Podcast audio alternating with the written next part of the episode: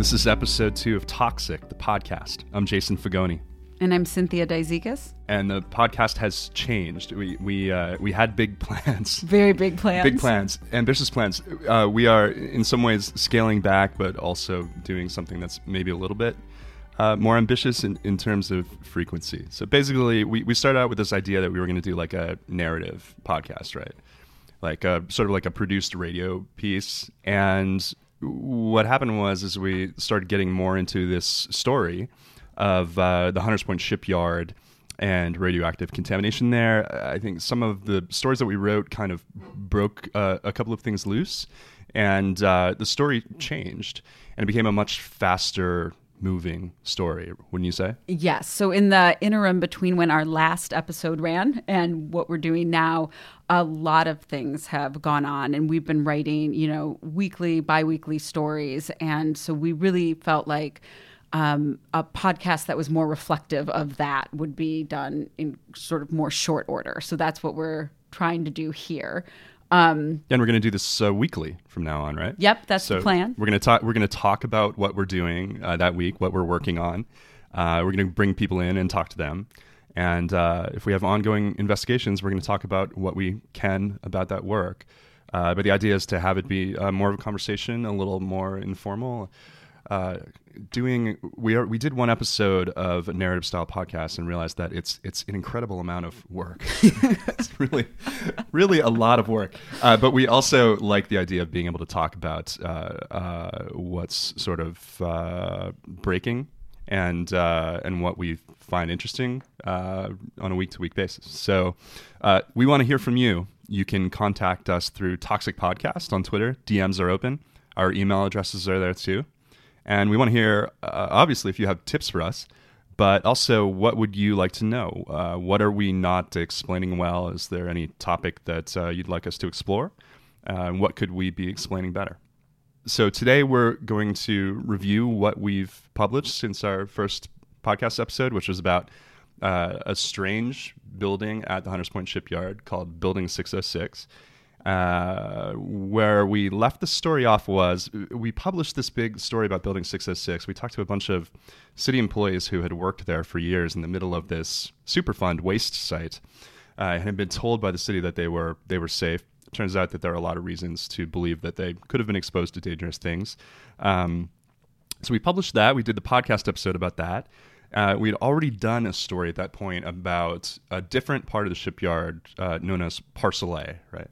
Right. So Parcel is where uh, they've already started to build homes. It's been declared clean, uh, totally safe since about 2004.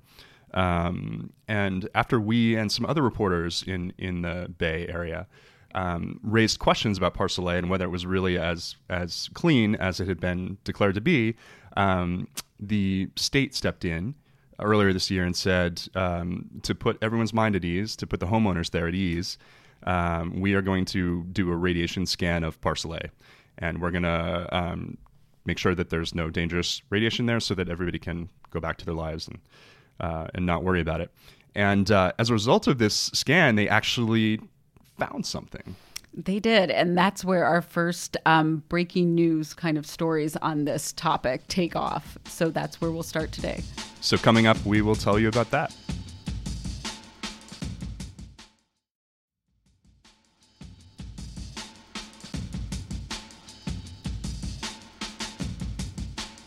Cynthia, did you think that we were going to be doing a lot of stories about this when we did our first one? I thought they were going to be. I, I guess I sort of thought they were going to be more on our schedule. Like we had identified stories and we would work on those stories and they would be these longer term projects. And then the news of everything overtook that. Right. All hell started breaking loose. Yes. And that really started for us after our last story with a place called Parcel A, which we mentioned in the intro here. And um, uh, Parcel A is an area of the shipyard where there are homes. There are hundreds of homes. They've been there for years, and it's long been considered the safest place of the shipyard. And as Jason mentioned earlier, uh, they there there has been questions recently about whether or not it is safe, and so um, as a result of that, the state started scanning the parcel. So all around where people are living, where some people are working to see if there were any there was any radioactivity there. And meanwhile, in the background, we're working on our stories as the scan is going on. And then in September, we get this email Right. that had been sent to the homeowners on parcel A. And I had, I think both of us had not expected that they were going to find anything. Right? No one thought they were Yeah. Well, the city didn't think they were going to find anything. Well, they they've said a million times that Right. this part of the shipyard is totally clean, right? Right. I mean, they've they've said it's in uh, board of supervisors hearings and project documents and emails, and it's just it's sort of like the consensus. It's Yeah. the line. There's nothing there. There's no ra- radiological history on on this part of the shipyard. They didn't do any radioactive work there.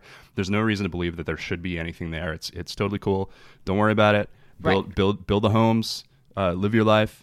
Play in the uh, playgrounds. Yeah, and on right, and, and on top of that, the uh, there were critics who said that the state's scan was really inadequate. That it was this the scan wasn't going to be capable of finding uh, radioactive objects uh, beyond a certain sort of obvious level, right? Right. Um, so had no had no expectation that anything would be found, and then uh, lo and behold, they find uh, something called a deck marker. Yeah, and it's but in this email to homeowners, it's presented really um, as as an anomaly. An anomaly, It- right? That was the word.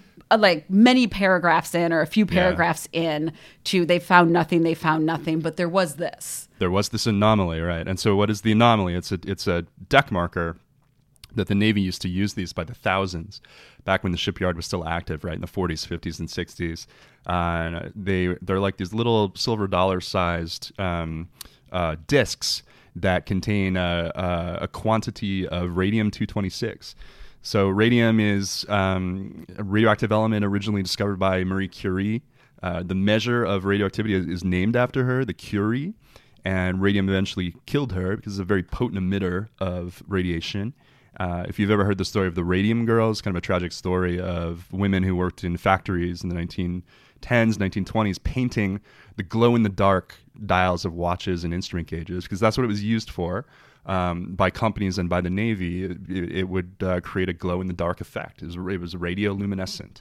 So the Navy used these radioluminescent deck markers all over the base to light it up at night so that sailors could find their way. And, um, and then when uh, they they were done with them, they would just uh, toss them uh, wherever. And uh, and there are landfills full of hundreds of these across the shipyard that have been found in other areas outside of the, the home area, but but never in the home area, right?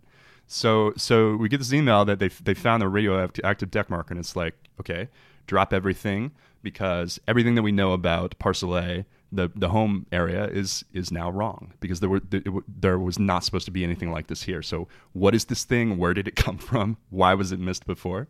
Exactly. I mean, these are like huge pivotal questions that are suddenly rising to the top of, you know, the list on what was done at the cleanup and wasn't. Right. So so what did we find out about the deck marker initially? So initially, so you know, we get this information and we're trying to figure out like the homeowners, like anyone else who's gotten this, what does it mean? Right. And I I don't know about you, but I didn't know that much about deck markers. Um, Yeah, I mean they're they're very rare objects, right? Uh, yeah, and they're and they're relative to the other um, objects and other types of radioactivity out on the shipyard. They are pretty concentrated. I mean, they're high level radioactive objects. And yeah. There's enough there's enough radium in in uh, inside a deck marker to kill you. right. if it were to leak out, if you were to ingest it or um, directly. Right. And and so what we set out to do was try to find out, okay, um, we know what this thing is, but how dangerous was it? How dangerous is it? And so we went to experts and we talked to them about that. And of course, we went to the state agency, um, the, the California Department of Public Health, that had found it.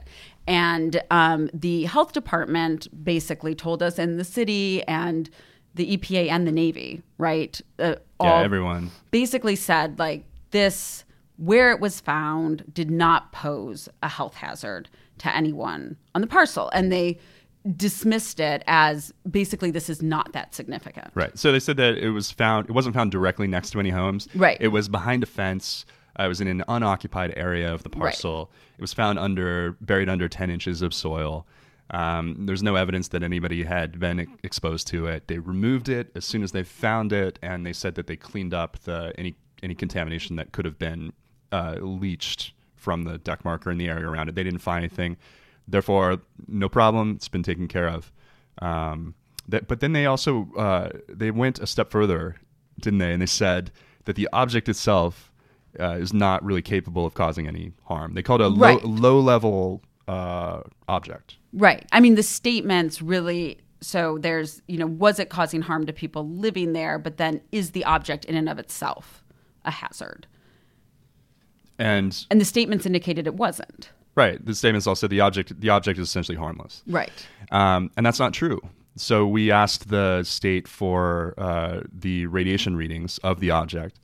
They they provided them, and once we got the readings, we translated them into a measure that's a little bit easier to understand, which is um, the equivalent dose that you would get from a dental X-ray. Um, and it turned out that the the object, even 10 inches under soil, if you measured it right on top of the soil above the object, uh, it's producing a dose of radiation that's equal to 526 dental X-rays uh, per year, and um, that's way beyond the EPA safety limit for Superfund yeah. sites. Like it's not even close. Uh, and it turns out that that's not even the, the maximum dose from this thing because when they measured it on contact, um, you know, it was much much higher dose, uh, w- well beyond uh, anything that's allowed by the EPA for these sites. So, and the danger, the the fear with these things is that they're kind of cool looking, right? Like they're they're shiny, and uh, um, maybe a kid would pick one up, found them in the dirt. Uh, and the other fear is that if you live on top of one, that's maybe not great because you have a um, an object that's emitting radiation 24 hours uh, a day, seven days a week, 365 days a year, and you don't know about it. Right. I mean, the exactly, and that gets at it's a little bit of a kind of confusing thing to explain, but um, it's the the sort of misleading aspect of the statement that I think we got about the radioactivity, the level of radioactivity, Yeah. and the reality. A lot of what we have been doing lately, I feel like, is trying to figure out what a- these agencies are really saying in their statements and how they're how they're sort of using words to uh, to send you in one direction when you really need to be going in another direction. It's like parsing the parsing these statements and how they use language has been a real challenge. Right. So in in like this case, we asked about the level of radioactivity, and as you said, um, it was presented as equivalent to a dental X-ray or a cross-country flight, and both of these things are momentary, right? Right. Exposures, relatively brief exposures to radiation, but as Jason was saying, a deck marker has the possibility, if it is close to you or under your house, to be exposing you constantly. Basically, they gave us the dose in terms of the hourly dose, and they compared it to the radiation dose that you would get from a uh, from a, a dental X-ray or a plane flight, flight Right. right. But the danger is that it's there uh, all of the time. It's emitting constantly, unlike a dental X-ray, and that you live on top of it. So, if your bedroom is on top of one of these buried deck markers, you could be getting a dose every day of your life. Right, exactly. And so, even though this deck marker was in a place that the experts we talked to also said was likely not posing an immediate threat to anyone who lives on the parcel right now, the fact is it is actually a dangerous object. And so, that was our um, a sort of, you know, our reporting challenge was to walk that line and explain that to people in the stories that we wrote about this. Right. We were trying to explain it, and then you found the feral cat woman, which I think I think greatly improved story. So we actually, this was um, the photographer on the story, who what our colleague here, a great photographer, um, was out at the shipyard getting photos of the area where.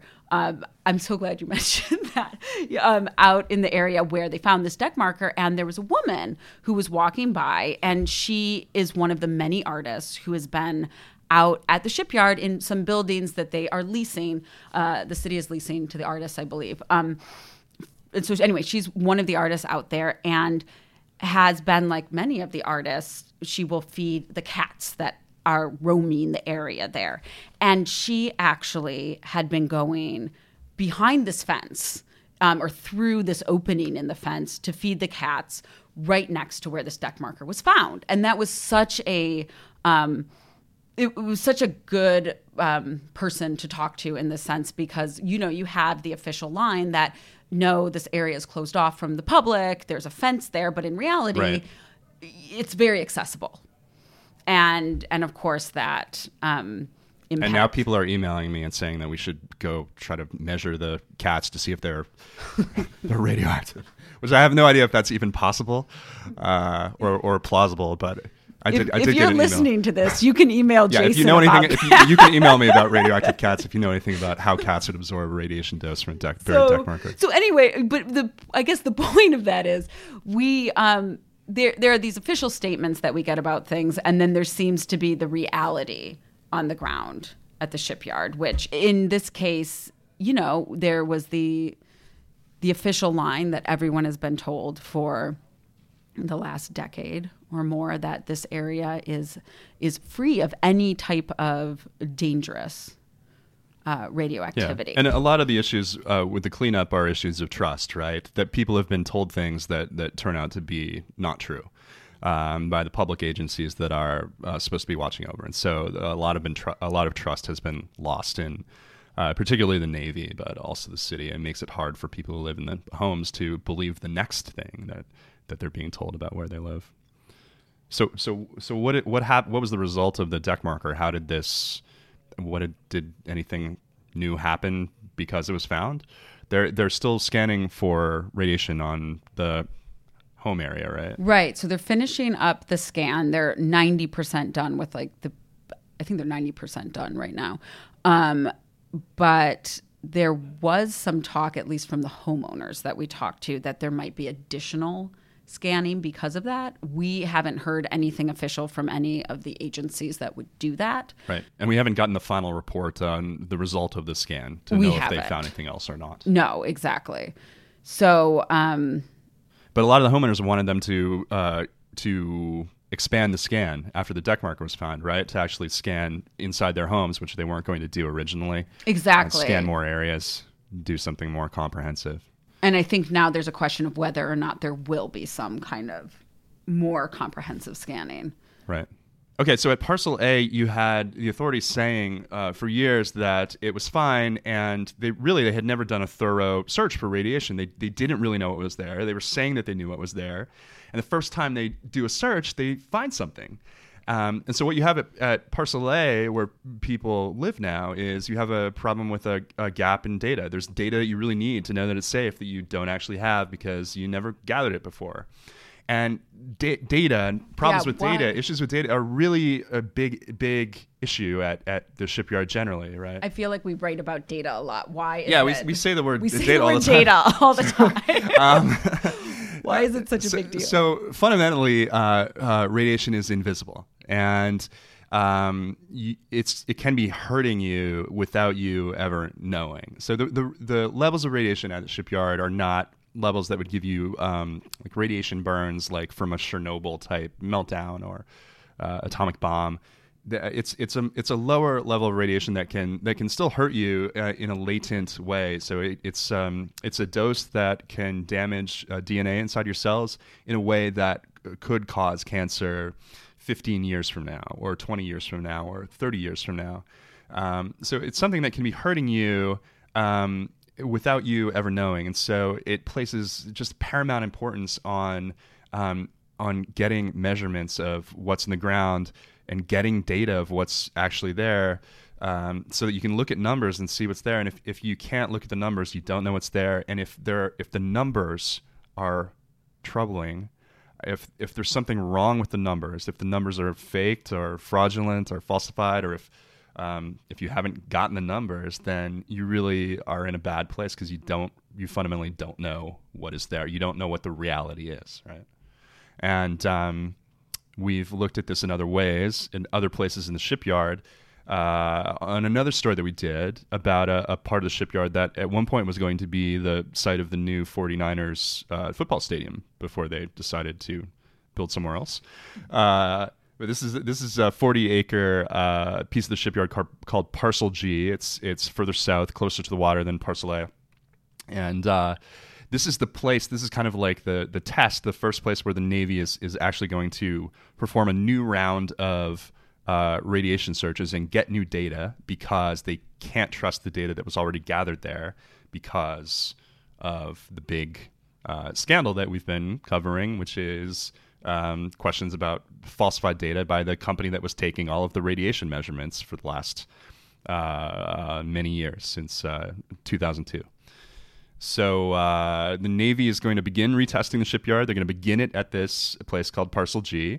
They released a report earlier this year, and the report it turns out to be uh, kind of mind mind blowing. Uh, it's, it's yeah. how would you describe it well i think so they, they released their report and so um, almost immediately there was a um, this is the report on how they, they might go about retesting the parcel right yeah.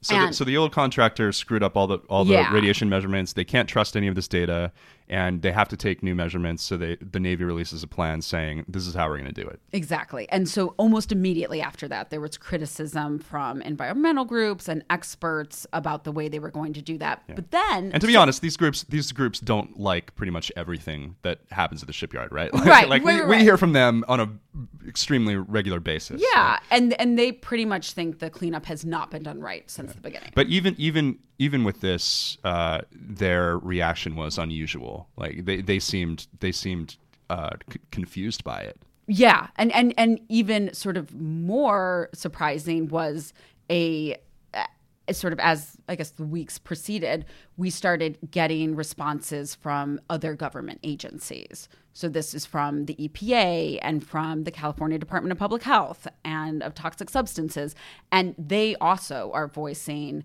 pretty serious concerns with the Navy's plan. I mean, yeah. calling it unscientific, saying it won't, you know, if they proceed on this path, it won't protect human health. Yeah. I mean, and, and this is all in this is all couched in like very bureaucratic very language, bureaucratic right? Bureaucratic language, but it is the equivalent. Yeah. I think we wrote in one story. What did you? It's like standing. It's the EPA equivalent of like standing on a chair and screaming, which which actually is like a very polite sentence. You know, politely disagreeing with something the Navy's doing. But but no, it was it was pretty shocking actually from people who watch. You know, w- really read all of these discussions and back and forth between the agencies. That there was clearly a a real disagreement between these government agencies about how to go about right. doing the retesting. And the Navy made this uh, remarkable claim in the report, which is uh, a report about how they're going to how they're going to retest this piece of the shipyard, take new radiation measurements, and in this report they make a claim that they've never made before, which is that 80% of the shipyard uh, dirt that was already removed as a radioactive waste in, in past years probably didn't need to be removed at all. All of that, all of that soil was probably clean, and therefore, uh, God knows how many millions of dollars were, were wasted cleaning right. up soil that was already clean. And and so attached to that claim, right? So we we had seen this, other people had seen it. Was this sort of uh, parenthetical citation to an Argonne study? And of course, we were really interested to see that study because it was apparently making this pretty incredible claim. And um, and so then we got that study and what were your thoughts when we opened the PDF of that study? Right, the, so the Argonne study. The Argonne study. So okay, yeah. so so the Navy described this as uh, as a study created by Argonne National Laboratory, right, which is a, a legitimate, well-regarded, uh, respected Department of Energy research facility in Illinois. And the first page of the study has this huge disclaimer that says that uh, it's actually not the work of Argonne National Lab at all. It's written by two Argonne National Lab employees, but it's written as as part of a uh, contract with the Battelle Memorial Institute, um, and that and that it doesn't represent Argonne's uh, opinion at all. And and we start looking into this, and and Battelle Memorial Institute is a major defense contractor. And it turns out that the essentially the Navy went to one of its contractors and asked for this report to be written. Right?